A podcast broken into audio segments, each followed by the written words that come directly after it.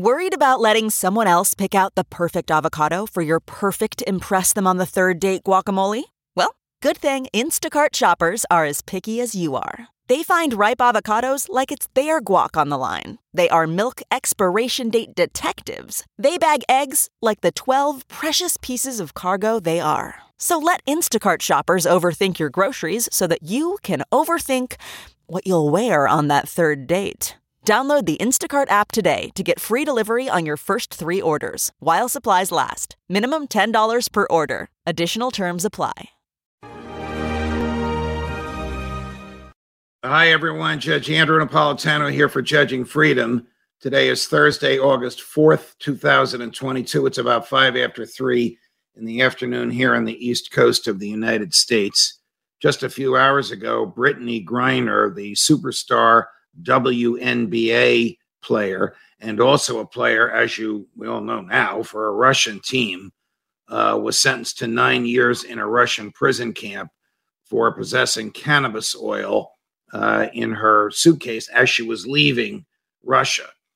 Uh, the uh, complaint, of course, is it political or not? Who knows?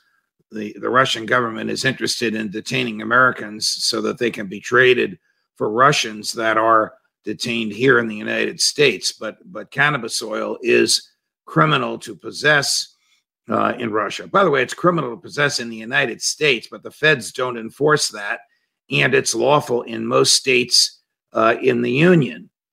Uh, the the baggage people or the customs people just tore through her briefcase and they found the cannabis oil there. Uh, this is back in February. Here we are in August. She's been locked up since then.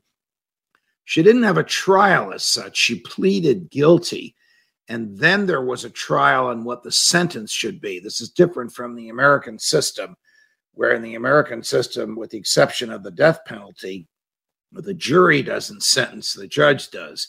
In the Russian system, the jury sentences. So she did have a jury trial on what the penalty should be, since she was caught red-handed with the stuff that caught her on the the the examination of the of the suitcase was on tape. So there really was no defense to the fact that she had it, unless she was going to argue that somebody put it in there when she uh, when she wasn't looking, and there was no evidence of that. President Biden, uh, when he learned of the sentence of Brittney Griner, made what I thought was a was an excellent statement We'll put it on the screen for you. It's a little long. Uh, take your time and read through it. Uh, I'm going to read the highlighted uh, portions of what the president said. Russia is wrongfully detaining Brittney. It's unacceptable.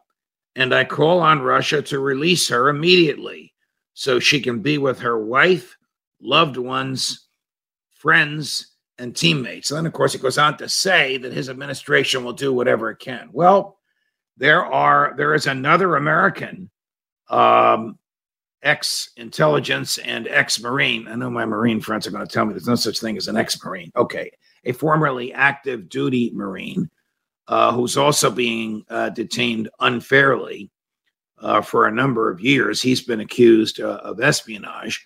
And of course, the United States has its assortment of Russian spies and arms dealers, the most prominent of which is a guy named Victor Bout B O U T E. The Russians desperately want Victor Bout returned.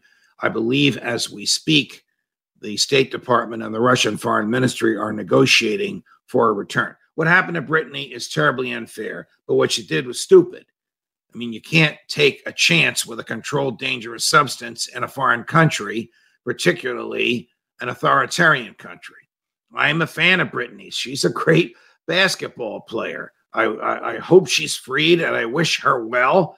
And I can't imagine she's going to go back to Russia under any circumstances again. And though I've been a harsh critic of the Biden administration and its State Department, particularly, I cheer them on. I want them to cut a deal. Remember the old East German deals where we would swap spies and it would it would take place under cover of darkness with just a couple of flashlights showing on a, on a on a bridge near Checkpoint Charlie between East Berlin and West Berlin, it's not quite that dramatic anymore, but there's a little bit of drama to it to make sure that the person being sent to the US truly is Brittney Griner and the Marine and the person being returned to Russia truly is this character, Victor Bout. Hopefully, we will see that on Fox and CNN and MSNBC and the major television networks if the Russians and the Americans allow it to be filmed. But more importantly, is that people not be used as pawns, and when they are, that the government recognize it and undo the damage. Good job, Uncle Joe. It's a good start to a good job. Judge Napolitano for Judging Freedom.